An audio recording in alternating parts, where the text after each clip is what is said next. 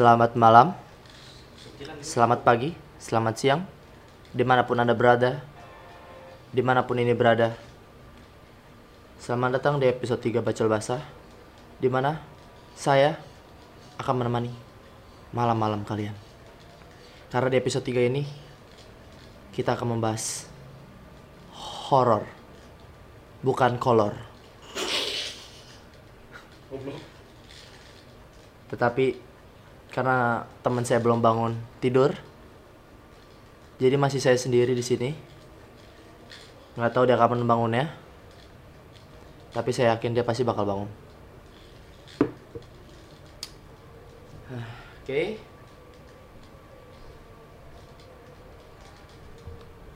Anjas. Sam men. Sam nih kan. Dia baru bangun. Kita di sini, Mes. Ya. Ingin membahas sesuatu yang berbeda. Ingin membahas yang bertemakan horor. Betul. Horor tuh apa sih, Mes buat lo? Horor tuh cana dalam.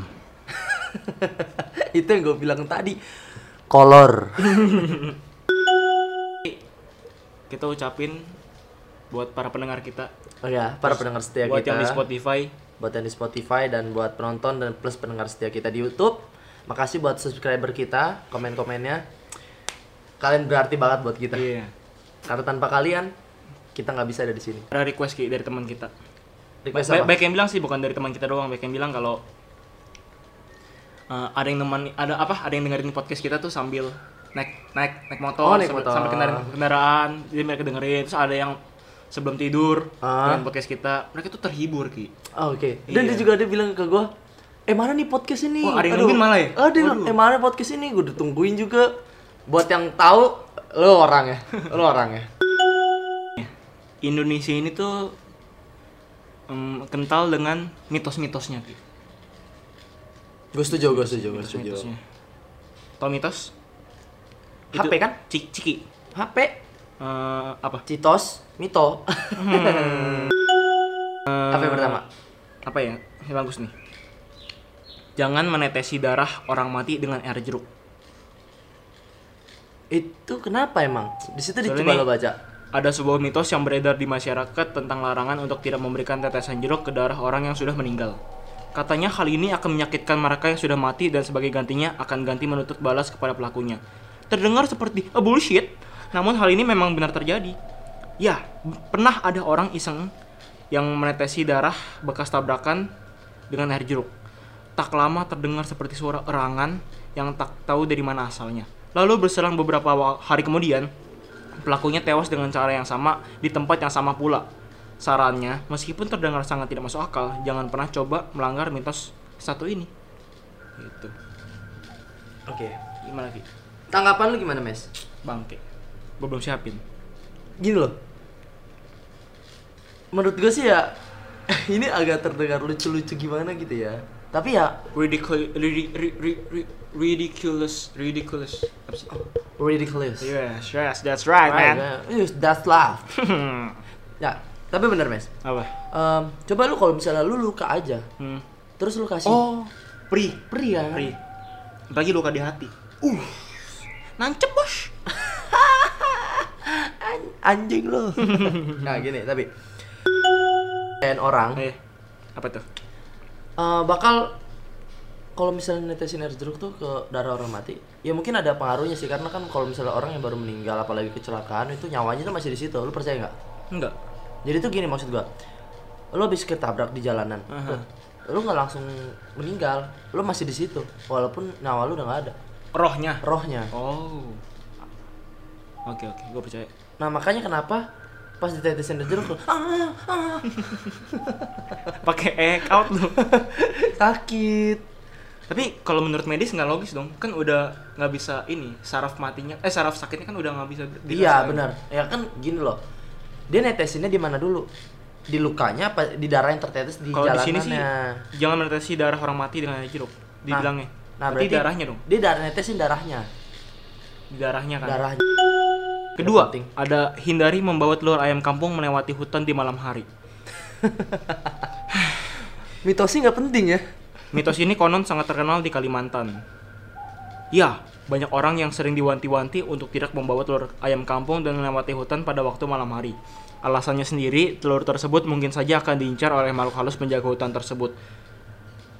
Ini gua rasa agak ini ya. Mungkinkah makhluk halus itu lapar? Mungkinkah dia mempunyai kompor dan ingin membuat telur ceplok? Ini di hutan soalnya lapar, nggak ada makanan. dia bawa ayam kampung. Kalau misalnya dia, nggak di kampung tinggalnya gimana? Berarti kalau misalnya lu mau ngelewatin hutan di malam hari, Bawa telur ayam kota. ayam kota, Cakep. apalagi ayam kampus. Astaga, untung di kampus kita nggak ada. yang ada Hmm. setannya bukan mau bikin telur ceplok, mau bikin anak. Kasar Ricky emang, maafin teman gue. lanjut, gue lanjut. suka nih, gue suka nih cerita nih. Lanjut lanjut, Bes. Lanjut apa nih?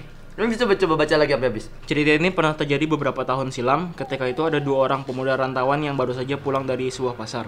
Seperti yang kita tahu, di Kalimantan akses memang Tempe. agak sedikit lebih susah. Nah, kebetulan ketika itu pasar memang jauh sekali dan harus melewati hutan. Dua Ya. orang pemuda ini membeli kebutuhan sehari-hari termasuk pula beberapa butir ayam kampung. Sebenarnya keduanya sudah sering mendengar pintas tersebut. Hanya saja pertimbangannya lantaran jauh dan makan waktu, jika harus balik lagi keesokan harinya untuk membeli sebuah telur, mereka pun pulang melewati sebuah hutan. Dan tak sampai beberapa menit kejadian gaib langsung terjadi. Keduanya diganggu oleh sesosok makhluk putih hingga motor yang dikendarai jatuh. Ngerinya, saat itu makhluk tersebut nampak mengorek belanjaan dan memakan telur tersebut dengan menjijikan. What the fuck, man? Yang satu gak punya tata krama apa? Lu bisa minta gitu hantu. Ih, minta baik-baik itu. Buat hantu yang lagi nonton ini, buat hantu yang lagi nonton ini dan hantu yang lagi dengerin podcast ini. lu tuh bisa minta baik-baik. iya, ng- nggak perlu bikin Nggak celaka perlu. orang ya. Nggak perlu. Lu tinggal hadang dia di depan. Misi gitu. Anggap aja. Mas, misi mas, Pasti dikasih. minta telurnya dong. Ntar masnya jawab gini, "Em, Mbak Kunti telurnya yang mana ya? Kita berdua punya empat telur sama ini telurnya sekilo. Kunti jawab, telur yang empat aja mas. goblok. Jadi bokep goblok. Tapi bisa lah kayak gitu ya. Setan tuh sebenarnya harus menjaga tata krama ya. Hmm. Jadi sebagai pernah ada ilmu tentang persetanan bahwa tuh setan tuh sebenarnya nggak boleh mengganggu manusia tuh hingga men- menyebabkan mereka Mencelakai, celaka. iya. Nggak boleh. Tapi emang sih gue percaya yang namanya kita tuh hidup berdampingan sama makhluk seperti itu. Makhluk seperti makhluk seperti itu. Makhluk seperti itu. Karena hidup kita hidup itu kan ada dua dunia, Mas. Betul. Dunia Dunia nyata sama dunia maya. Ya. Iya. goblok banget sih lu. Lanjut. Tapi buat kalian yang nggak percaya, percayalah. Lanjut, nomor tiga. Jangan melangkahi pohon bambu yang menunduk saat maghrib. Karena tiba-tiba bambu itu bisa berdiri. Lu gak penting banget gak sih ini? Ini, apaan sih? Jadi pohon bambunya begini. Jadi pas lo Nggak- lewat nggak- yang di Spotify nggak bisa lihat dong. Pokoknya iya, ba- bambunya bungkuk, menunduk bungkuk. gitu. Terus pas dia bang, dia lewat, tak, Bangun. Gitu. Ngapain melangkahi saya? Bambunya ngomong Iya. gitu. Apa maksud kamu?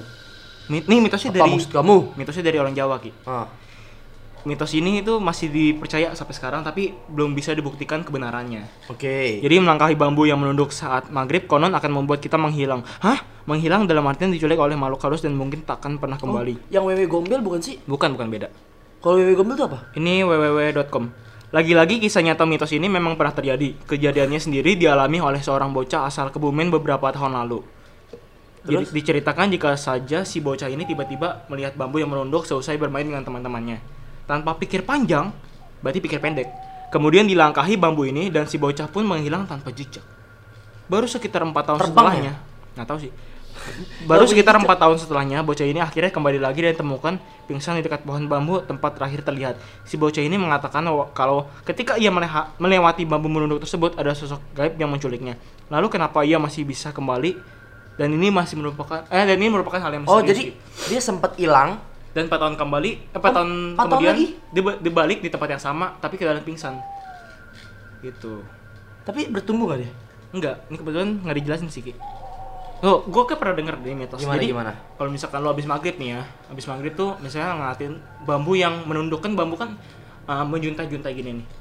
Kasih kasih fotonya, editor kasih fotonya, menjunta-junta gini. Terus nggak lama si bocah ini melihat ada satu bambu yang menunduk gini, yang jatuh gitu. Biasanya bambu kan tegak lurus kan.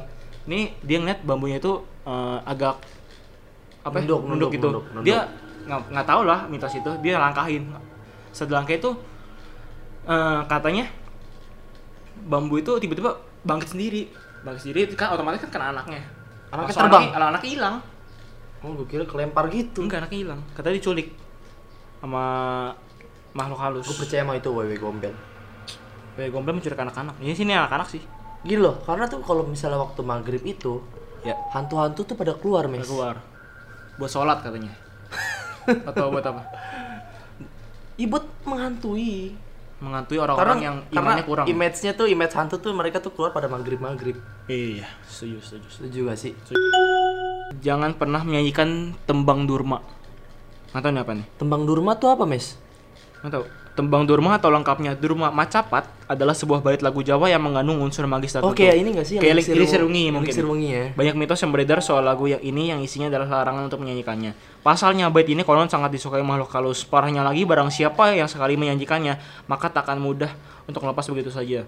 Ya, ada sebuah cerita pula tentang sebuah, seorang ibu, konon pernah mencoba menyanyikan lagu ini.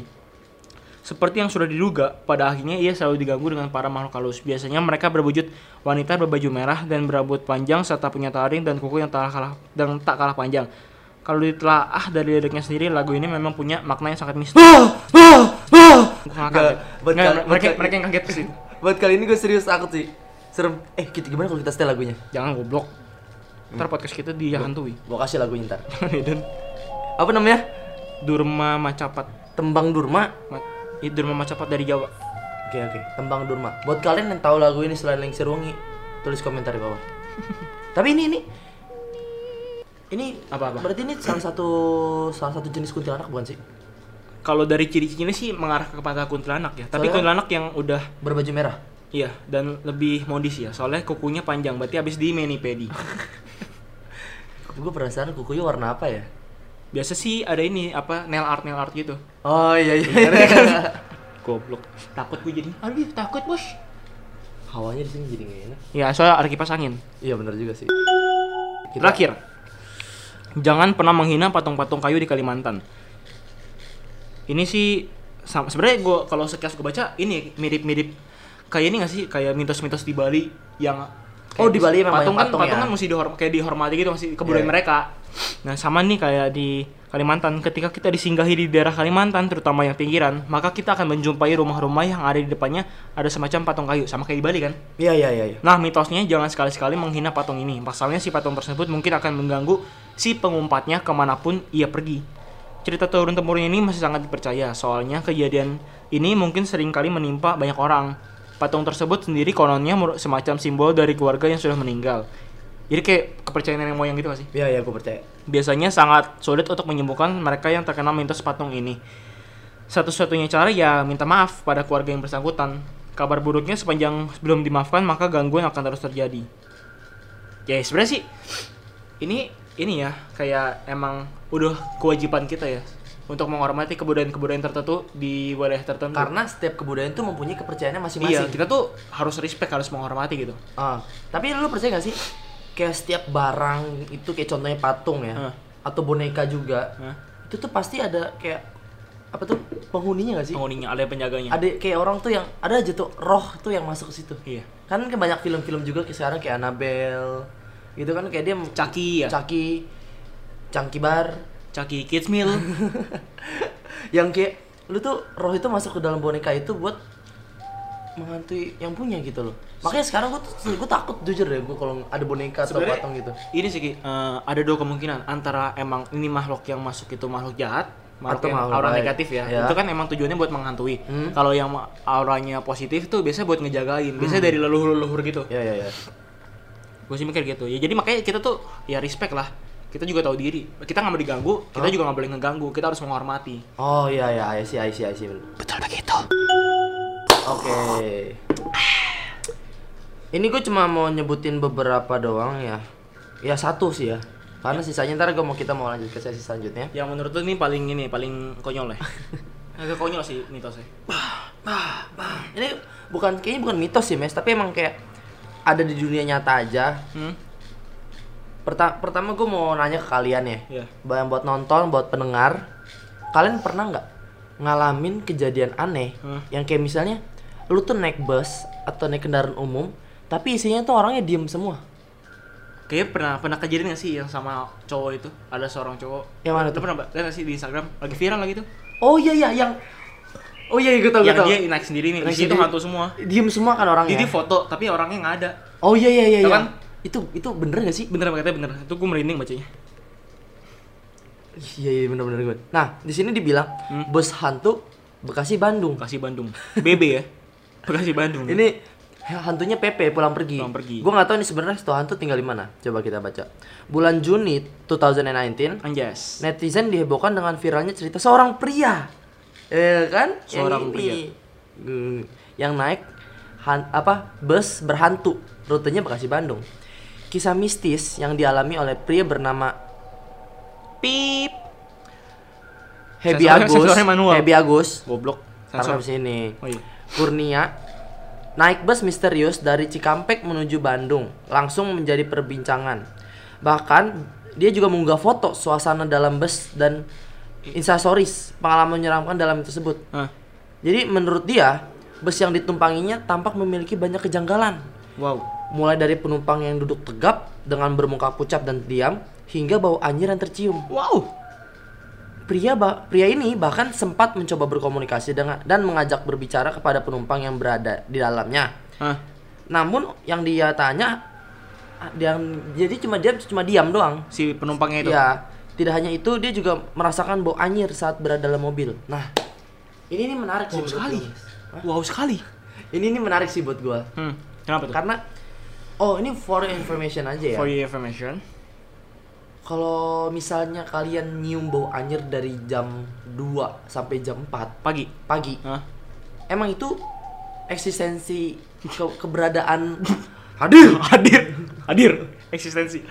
itu tuh hantu emang eksistensinya tuh emang berasa banget pada ja- jam-jam itu Iya.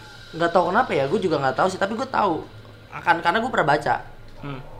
Nah kayak bau anyir bau busuk bau bangke Bau anjir, bau anjir. anyer anyer nah itu tuh kayak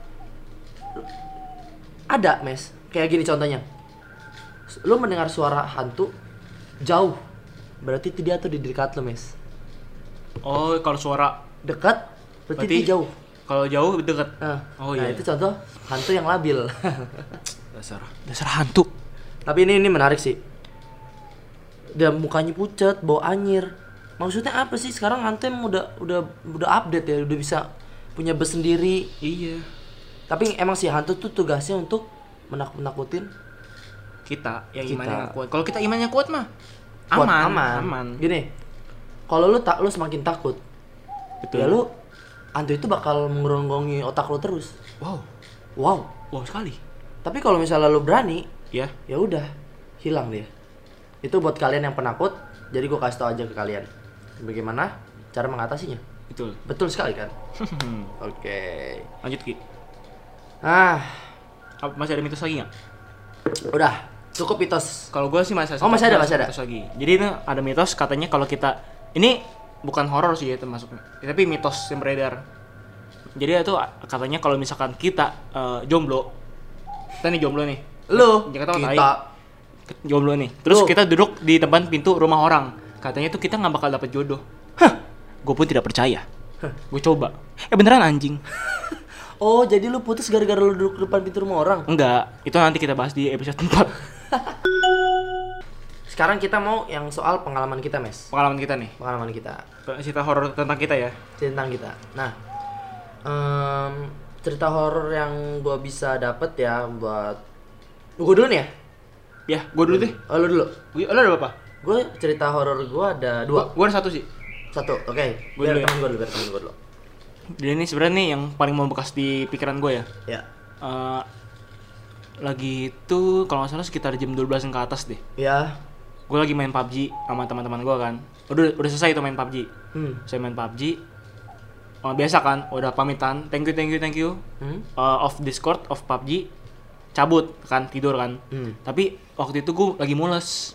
Oke. ya kan karena nggak mau ngapa-ngapain pakai mules malas Nggak, ini beneran mules nih ini mules kan Masih aja bercanda loh. ini mules jadi tuh gue pas mules itu ke wc buang air dong nggak mungkin buang harga diri Buang air. Buang Jadi lu air. buang air air dibuang-buang Hmm. atau gi lu gimana? iya begitu jadi gue buang air kan buang air Hmm? Lu tau gak sih eh, Nggak.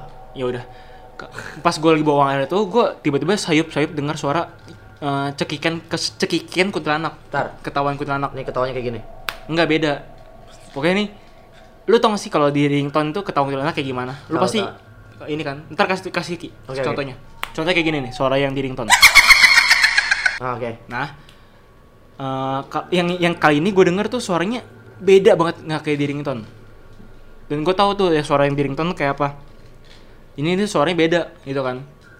Gue tiba-tiba kaget dong panik. Ah, apaan tuh? Eh pas gue lagi boker gitu, ah ya lagi buang air, suara itu ada nggak lama kemudian gue merinding bener-bener merinding badan gue kayak keringat dingin terus pori-pori ini kulit gue kebuka semua ya kan bener-bener merinding tuh gue Oke, oke, oke. habis sudah gue buru-buru buru-buru apa buru-buru selesain kewajiban gue Hah? udah gue cabut langsung tanpa pikir panjang itu pertama kalinya gue dengar suara kut- cekikan kuntilanak yang menurut gue gue rasa itu jelas banget emang ada dan bener-bener bikin gue merinding sampai keringet dingin gue langsung cabut itu tanpa gue cebok Sumpah. enggak lah gue cebok ntar BCL dong Apa tuh? belum cebok lari udah makanya gitu sih Tuh. Yang balik lagi kayak yang gue bilang. Jam antara jam 2 sampai jam 4. Nah, berarti ini setannya datang lebih cepat. lebih cepet on time nih On time. on time Jam 12. Tapi emang bener sih jam 12 itu kan pergantian hari ya. iya Tapi itu bisa sih make sense. Tapi eh, tapi ya sih setannya gila. Setan aja tuh di mana aja tuh hadir gitu. hadir hadir Hadir. nih Ntar, ntar. Nah. Tapi cerita lo menarik sih, Mes. menarik lah Tapi kenapa pas lagi berak gitu? Nanti tuh setan nggak punya tata krama kan gue udah bilang setan tuh nggak punya tata krama. Dia nggak nggak tahu kita lagi ngapain. Lu kebayang gak sih? Lu lagi itu sih kalau lagi berak tuh saat-saat yang paling apa ya momen-momen gitu. paling indah gitu. Iya. di mana kan gue bisa mendapatkan inspirasi. Tiba-tiba pas gue lagi nyari inspirasi ada, ada suara setan. Kan mengganggu banget ya noise banget ya. Kalau dia buat anak komunikasi itu namanya noise. Lu nggak bakal dapat feedback, Mes. iya sebagai komunikator dan setan itu sebagai komunikan Oke deh, berarti sekarang gue nih. oke Oke. Ini cerita gue ya. ya. Nah. Jadi gue punya pengalaman horor gini, Mes. Em, waktu itu gue lagi di rumah sendiri. Ini kan apartemen gue ya. hmm. sombong ya tau tuh mau sombong ya Ada tipis ya. Sekali Jadi gini. em, waktu itu gue lagi sendirian di rumah. Jadi tuh meja laptop gue kan ngarah ke tembok nih. hmm. Gue lagi main laptop nih. Oh, jatuh. Siapa yang jatuh? Ini cerita horor kali Jadi eh, meja laptop gue kan eh jatuh siapa yang jatuhin tuh Nah, jadi tuh meja laptop gue kan ada tembok. Yaks Nah, em, posisinya anggapnya gini nih, ya kan? ah, ah, ah. Nah, siapa yang senggol tuh serem banget ya. ya Di belakang gue nih kamar kakak gue. ya ya Kamar, kamar kakak gue. Sana tuh toilet, toilet sana. hmm?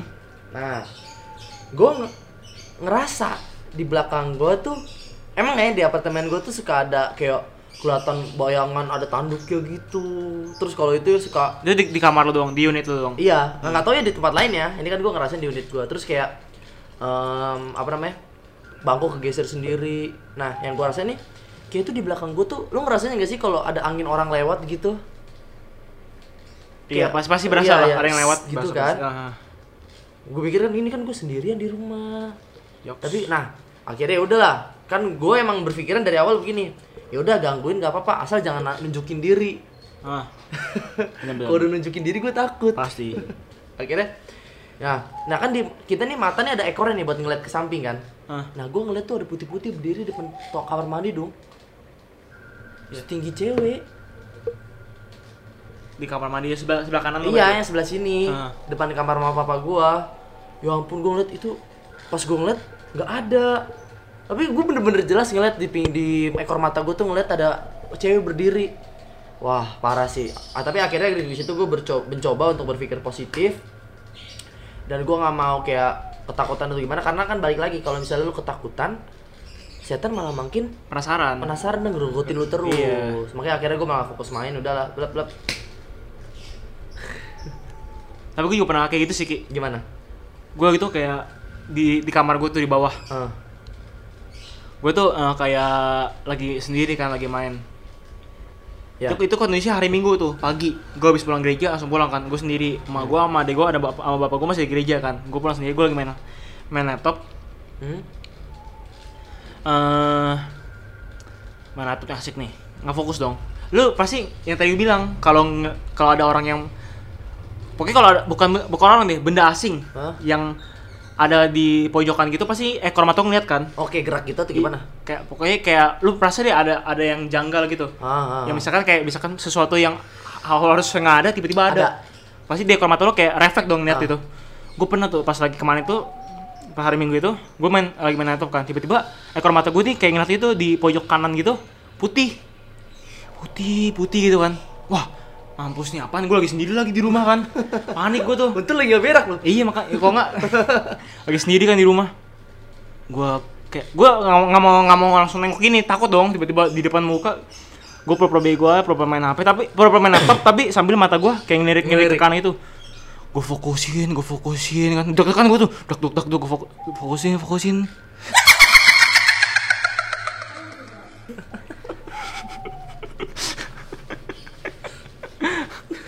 gue kira serius anjing. eh tapi kan lu pernah lu cerita juga dong yang waktu kita ada job di Taman Mini.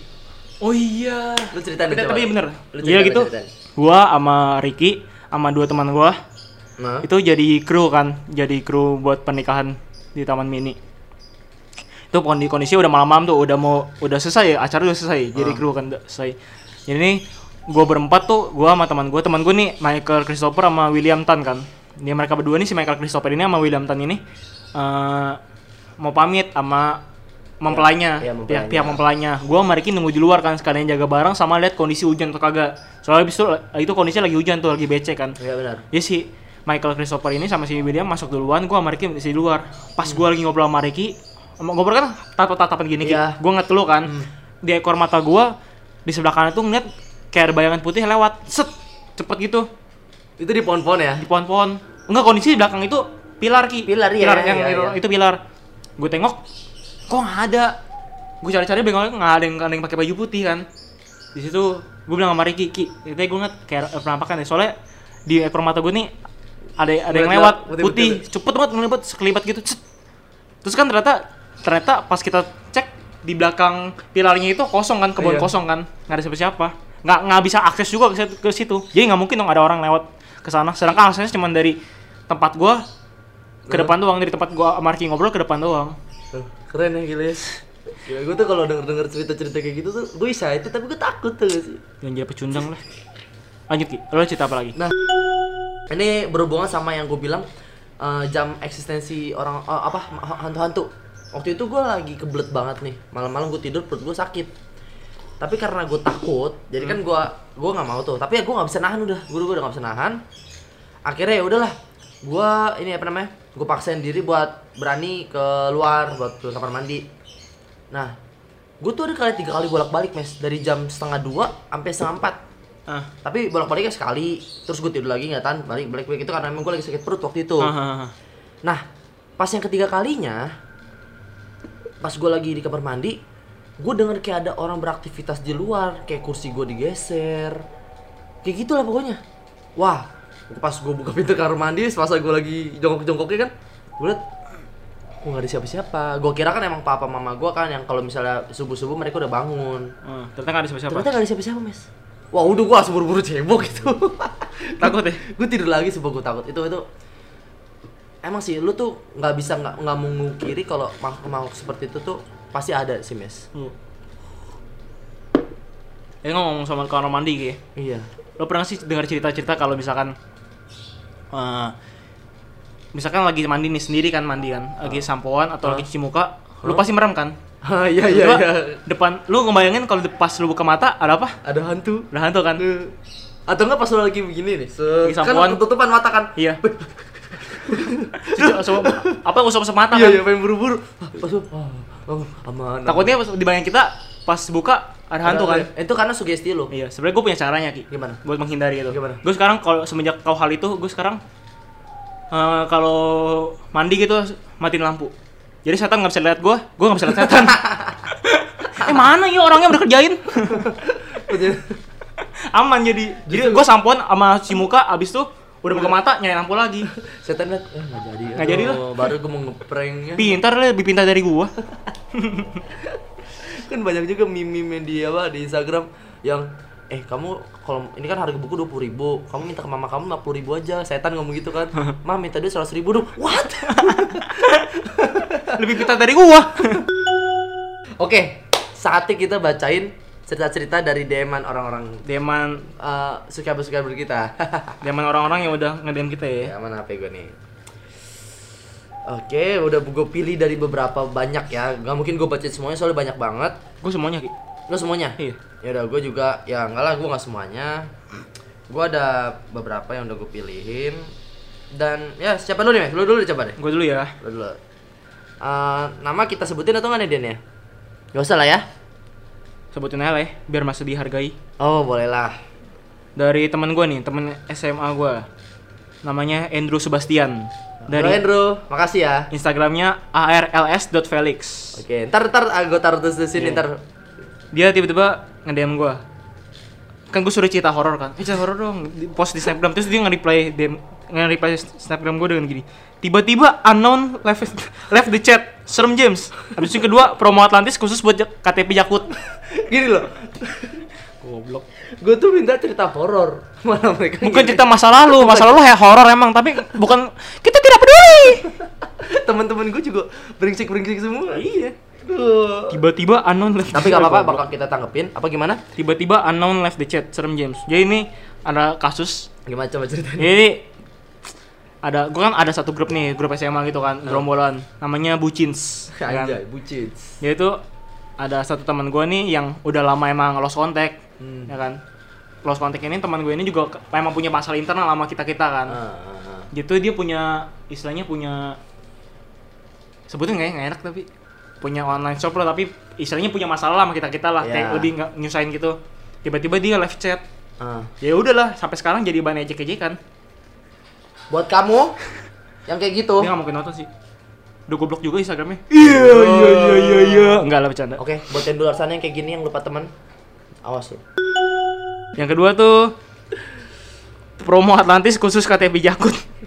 Jadi emang gue emang sama teman-teman gue ini bucin sini pengen ke Atlantis sih. Nah, Tapi gue bilang kan, nanti aja ke Atlantis pasti ada promo. Emang bener kan? iya promo selalu promo selalu. Gue bilang promo biasanya promo KTP sih yang yang paling sering tuh. tapi KTP-nya Jakut semua, Jakut. sedangkan teman-teman gue domisili Jakarta Pusat semua. itu serem banget sih. Kurang, kurang serem apa? Lu Ki, gantian. Oke, gue mau bacain nih dari Instagram temen gue namanya Andika. Nah, Andika ini selalu nungguin podcast kita. Wow, terima kasih, Makasih, Andika. Andika siapa nih? Andika Christian. Iya. Di awal tahun duit gue udah habis. Serem banget. Masukin ya ke podcast biar gue semangat dengernya. Ini kita masukin Andika. Di awal tahun duit gue udah habis serem banget. Awal tahun kemarin kan? Gua awal tahun yang dua tahun yang lalu. Sampai sekarang belum keisi dia. Tapi ya bener. Em, buat yang kayak anak-anak kosan, anak-anak yang kurang kayak kita Semangat lah, semangat. di awal tahun duit udah habis tuh Nggak gini sekarang gini deh. Di awal tahun boleh aja duit lu udah habis. Nah. Tapi lihat dong di akhir tahun. habis juga. Marat lu. Miskin. Udah lu makan nggak ada udah. Makanya kerja kerja. Kerja dong. Kerja Semangat. Andika. Tapi Semangat. An- Andika barista nih buat yang Barista. eh, penonton nggak tahu, pendengar nggak tahu. Andika ini barista dia seorang pekerja yang giat. Gimana gimana saja? gue juga nggak tahu. Tapi Andika muka lu menyeramkan. Kita promoin lu bilang makasih dong. Makasih ya. Oke, Mes, lanjut, Mes. Gua temuan gua nih, teman SMA gua ju- juga nih, namanya Alessandro Suwanli. Alessandro Suwanli. Iya. Tadi Instagram kasih ya. Tadi Instagram selalu gue kasih ya di bawah ya. Pam Pam pernah ngamuk pas upacara. Itu cerita horor gua. Itu ada guru, guru guru gua guru matematika SMA. Pam pam. Killer banget, Cuk. Killer asli. Itu kalau marah gila dah. Killer Kenapa banget. asli. kenapa? Jadi itu badannya gendut, Nuh. pendek sih. Uh, Terus kulitnya kulitnya agak gelap gitu. uh. Wah galak banget tuh, tuh orang gurunya killer banget. Dia tuh Dia tuh nggak pedulian, nggak mandang nggak mandang orang. Pam. Lu tau Pampang gak sih? Enggak. Atlet artis itu? Enggak. Nih nih mau kayak gini. Art- Ah. artis- Ini artisnya. Dia tuh mirip banget sama nih orang. Dia dijulukin Pam Pam. Dia tuh kalau misalkan upacara pasti sering ngamuk. ini ini teman gue ini si Alessandro ini salah satu orang yang sering kena amukan nih. Buat kalian yang punya punya guru killer, kita membuka jasa bacok online. Sebut saja nama gurunya dan tempat tinggalnya. Tenang, besok udah nggak ada di muka bumi. Kayak Petrus gitu ya, penembak misterius ya. Nah, lo lagi besok pak? Gue lagi ya. Hmm, ada teman kerja gue nih dari teman dari anak Wanzo, anak Wanzo. Oh, anak Wanzo. Namanya Hani Lim. Hani Lim. Halo Hani. Madu Lim, Hani. Oh ya, Madu Lim. Dia nge-DM gue gini. Goblok sih jorok tai. Gue habis berak, tainya disiram. Eh, hilang. Serem banget gak sih, Jir? Goblok banget. Fuck. Fuck. Gue habis berak, tainya disiram. Ya iyalah. Ih, kalau misalnya nggak hilang, lo kasih tau aja. Jorok. Jangan nih orang lagi ketakutan juga lagi. Iya, jangan eh coba Hani, mungkin waktu lo lagi berak lo lagi ditemenin sama setan juga. Tapi setannya lapar jadi makan tai lo. Makan tai gue. Jorok tai. Lanjut ya lo Ki. Nah, ini ada dari IG namanya Crispy Almond. Gue nggak tahu siapa ini namanya. Crispy almond. Almond yang garing. Garing. Almond yang crispy. Anjas. Kayak gue kenal nih. Fotonya gue kenal. Tapi makasih buat kamu Crispy. Kok kamu? Tadi orangnya lupa semuanya ngomongnya lu kok kamu ini. Mantap dong. Cerita tentang mantan homo kakak. Nah, Kenapa tuh? Jadi gini loh, gue punya cerita sedikit tentang si Crispy Almond. Kebetulan dia dekat sama gue. Deket banget ya. Jadi tuh si Crispy Almond ini mempunyai dulu mempunyai mantan. Wow. Nah, tapi mantannya tuh bisa bilang tuh selingkuh dulu kan. tapi selingkuhnya tuh sama cowok. Dan dia diputusin karena dia suka sama cowok. Jadi tuh si Crispy ini tuh dia nangis bukan gara-gara di Bukan gara diselingkuhin tapi gara-gara cowok Iya, homo. cowok. Berarti logikanya pas pacaran sama si Crispy Almond ini udah homo dong. Udah kayaknya. Gila. Nah, buat kamu yang ngerasa Siapa Ki? gue tau orangnya. Lu follow gak? Hah? Follow gak? Gue gak follow. Ayo udah. Cerita tentang mantan homo kakak. Goblok banget sih. Makasih ya. Ayo mas. Enggak lagi ya. Ini dari teman kuliah kita. Siapa? Ca- calon Oh, hai Grace. news anchor, news anchor. Hai, Grace. Grace. Grace ngomong, pas gue mau search podcast lu, gue ngetik bacol basah di YouTube kan.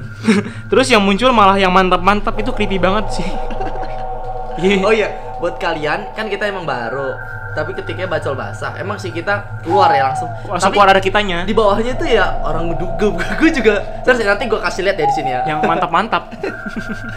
Tapi ya karena emang itu udah jadi khas kita bacol basah, kita nggak bakal ganti. bakal. Tapi ntar pasti gue percaya kita udah terkenal. Nggak akan ada keluarga gitu. Betul. Amin. Men, makasih Grace buat tanggapannya. Lu temen gue. Lanjut. Gue nih, ini agak panjang sih. Gue dulu apa lu dulu? Gua dulu nih. Ya udah, ini terakhir. Terakhir, terakhir. Dari gue terakhir. Dari, waduh, Oh, pembisnis besar di UBM. waduh, ini ini. Ini calon calon ini nih. Eh ini nih apa ya? Gue gue yang ini dulu. Pendapatan terbesar kita dari sini. Lumayan sih ya. Lumayan. Dari Henry Leonardi, Nih ntar gue kasih di sini Henry Leonardi. CEO Off. Little Notio. Ownernya nih. Ownernya. Nggak punya uang creepy. Kalau banyak job, Lu nggak mungkin nggak punya uang. gimana cara bayar bayar kita ya? Tahu. Lu bohong lo. Ini nggak creepy ya? Nggak. Nggak. Lu nggak nggak mungkin nggak punya uang. Orang mau diriin kantor kok nggak punya uang. Tahu, eh. Gua doain lu sukses. Amin. Kantornya Jakarta Selatan. Nanti kita diundang ya. kita diundang. Amin. Ntar buat itu ntar kalau misalnya itu gue bikin gue mau bikin vlog lah kali ya. Goblok.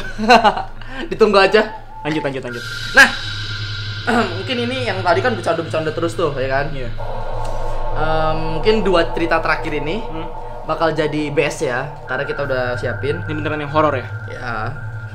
Tapi gue baca mungkin gue juga agak Takut. Gimana ya? Takut ya. Takut. Lu dulu. Jadi ini ada tadi temen gua, dia nggak mau minta disebutin namanya. Jadi gue langsung bacain aja ceritanya. Jadi gue punya teman pas SD. Jadi ceritanya ini dia kelas 6 SD. Terus dia masuk, dia nggak masuk sekolah gitu kan karena sakit. Pas masuk sekolah, dia ceritain tuh kenapa dia mas, dia nggak masuk dan bisa sakit. Hmm.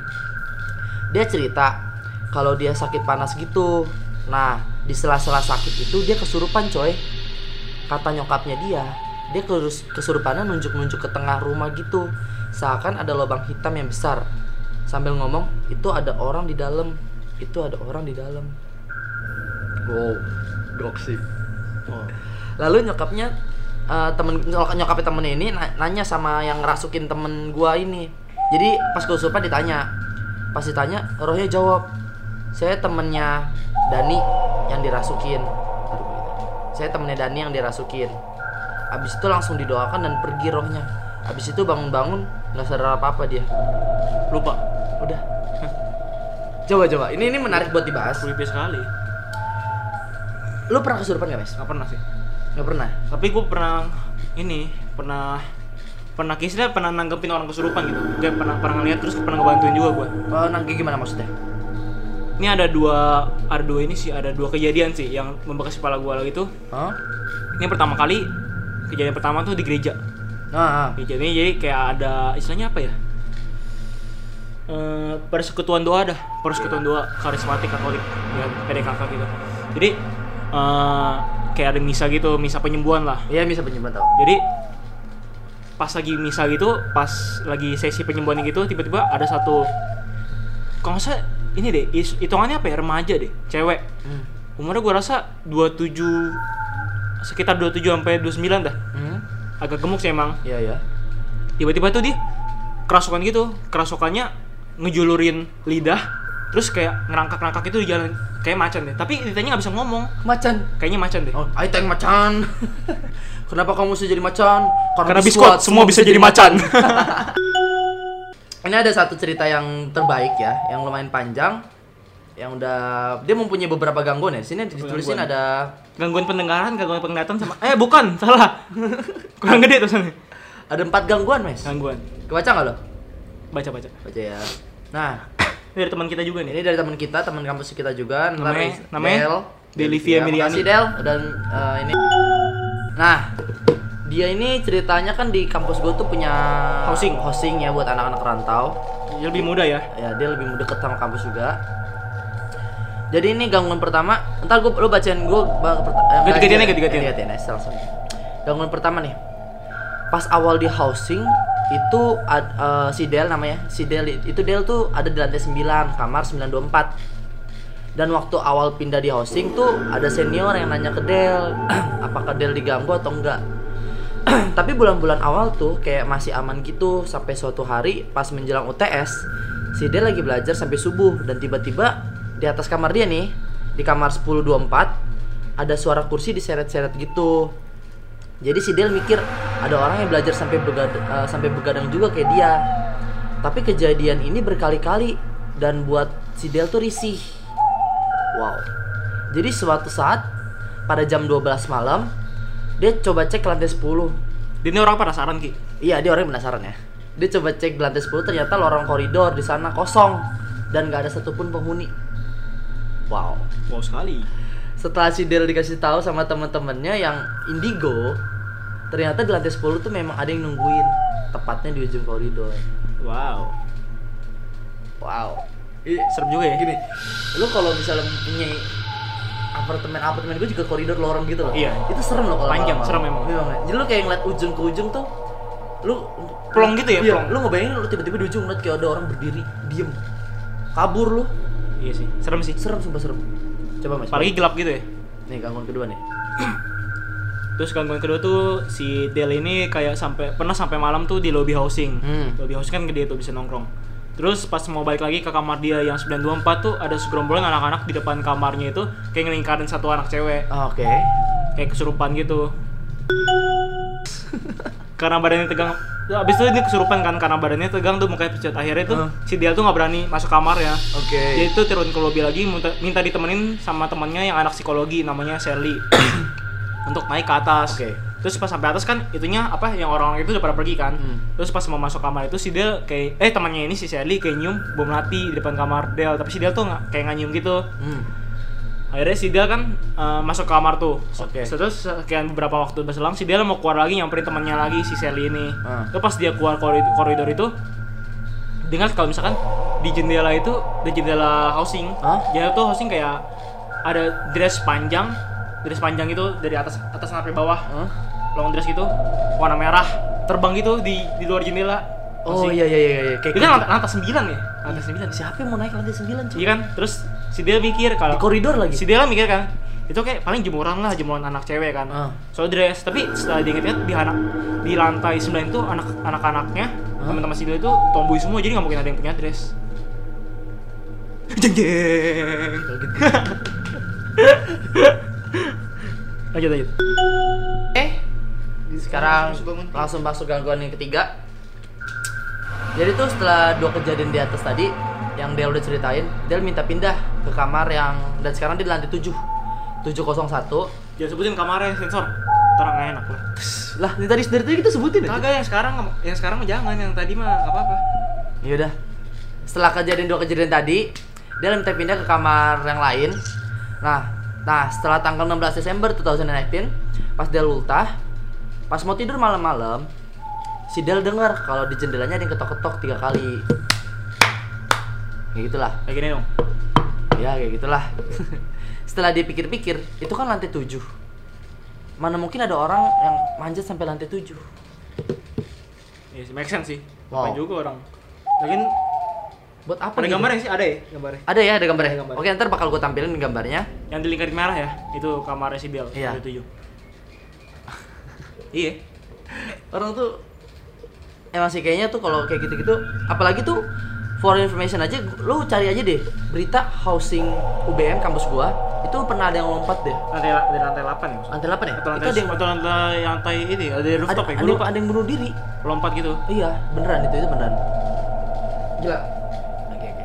Lanjut lanjut langsung aja. Nih gangguan keempat ya ini si Del kan emang jago desain ya. Dia lagi bikin poster tuh di meja belajar dia. Nih ada denahnya nih. Iya, meja iya. belajar dia Ntar tuh yang se- sebelah yang sebentar ntar gua kasih dia nanya sebentar meja belajar meja belajar dia tuh yang kiri dan temannya ini eh, si Shelly itu di sebelah kanan.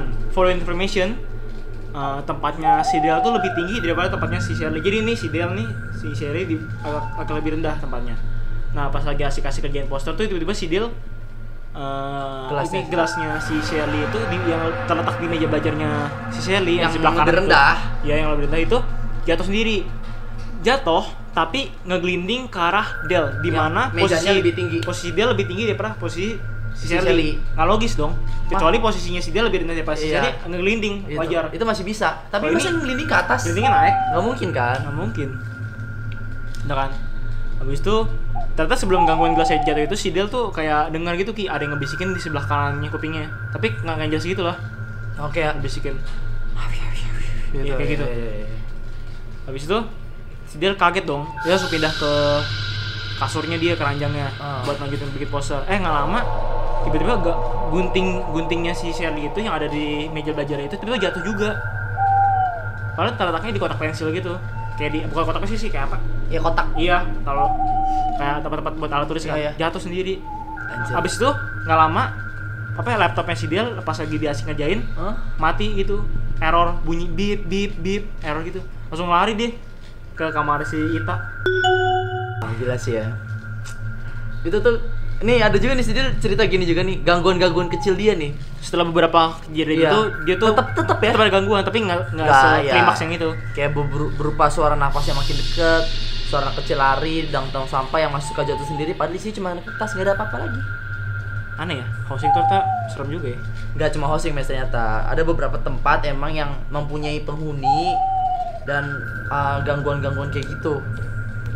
Dan ya sampai sekarang sekali lagi gue bilang gue kasih tau ke kalian pasti kita tuh hidup berdampingan. Bergandeng tangan dalam kasih dalam satu hati. Oke nggak apa-apa. Habis itu? Wah udah panjang ya kita cerita nih mas. Gila. Seakan-akan jadi one take ya padahal itu di cut cut ya wah udah panjang banget kita cerita nih. Ada lagi ya tambahan-tambahan? Ada lagi nggak teman-teman nih? Gue mikir gini sih sekarang zaman makin maju ya. Setan otomatis makin Maju juga. kalau dulu tuh setan tuh misalkan masukin orang nih orang kesurupan. Mintanya pasti sesajen kan. Hmm. terus mintanya kalau minta tumbal. Nah. nah. serem tuh. Sekarang mas setan kalau dimasukin nggak mau minta ini tadi nggak mau minta tumbal nggak mau Minta nggak mau minta sesajen. Minta di like comment dan subscribe. Berarti kita setan. Iya, subscribe ke kan subscribe tuh gratis. ya buat bayarin lah kalau misalkan kita ada masalah dari video ini dari potensi ini kita bisa bayar setelah itu kita ada MC Iya. MC sudah seventeen bisa pensi bisa Pensi bisa. Jadi kalau misalnya kalian semua yang nonton ini, yang subscribe ini mempunyai acara Sweet Seventeen kah atau pensi kah kalau kalian kita membuka jasa sebenarnya apa aja bisa sih apa aja ya. Tapi kecuali kecuali MC wedding. wedding. MC in wedding Wedding, wedding tuh wedding. khusus buat kucing nggak bisa MC kucing nggak bisa Nah, kita nggak ini. Eh, buat kalian yang mempunyai acara Sweet Seventeen, saudara, teman kalian, sahabat, apa pun itu, MC pensi juga, kita bisa. Bisa. Kalian bisa hire kita, DM aja DM DM, DM, DM bisa, atau ntar gue cantumin nomor telepon di bawah. Iya. Instagramnya Instagramnya Instagram juga. Dan soal harga kalian bisa langsung kontak kita langsung. aja kita berdua lebih lebih lucu Dan kalau kalian mau lihat kita langsung langsung kayak ngomong di depan kalian, itu saatnya. Kita MC di acara kalian. Berdua ya? Berdua. Udah sepaket ini. sepaket Oke. Sekali lagi, terima kasih buat kalian pendengar setia di Spotify dan penonton setia di YouTube. Terima eh kasih. next next next podcast kita mau bahas apa ya Percintaan. tentang percintaan ya Iya. ini next podcast kita kita bahas tentang percintaan ini seru nih Seru nih. Tungguin ya. pasti panjang Masih panjang, tungguin. Ih gak sabar Ya mungkin entah seminggu lagi atau ini ya nanti lah kalau subscriber naik dan ini video like-nya nyampe 100. Enggak 100 deh. Jangan, anjir. Eh, 50 deh. 50 dulu gua gak usah muluk banyak-banyak ya. ngapain sih buat apa Sekarang like-nya berapa sih? nggak tahu buat apa sih buat buat apaan Like aja. buat apaan emang Gak apa-apa like. Like video ini. Gue bakal upload yang episode 4 lebih cepet. Ngerti gak maksud gue? kayak gembel tapi miskin miskin kayak miskin miskin gitu Oke? oke kalau misalkan udah dapat satu like jangan udah lah pokoknya update. Terima nanti kasih lah ya. ya ngalah selang beberapa lama kok dari podcast ketiga ini kita upload yang keempat. Iya. tinggal tunggu dulu. Soal kita ah, mengundang narasumber. Oh iya, ada kita sudah mempunyai satu subscriber kita yang mau diundang ke episode 4 kita. Ditunggu aja. narasumber kita ya. Ya, buat kalian nih juga mau ikut apa syuting podcast kita? Bisa. tentang apa aja? Bisa DM kita langsung. kita. bilang aja mau ikut mau ikut Iya. ini mau hitung ikut syuting podcast. Iya boleh boleh. Kita open kok, open open bo open bo. buat di eh, MC tadi open MC tadi ya. Oh iya, sekali lagi terima kasih buat kalian semua pen- pendengar Spotify Spotify eh, terima kasih buat Spotify dan terima kasih buat YouTube YouTube dan Bacol basah baca bahasa. Uhuy. Oh hai.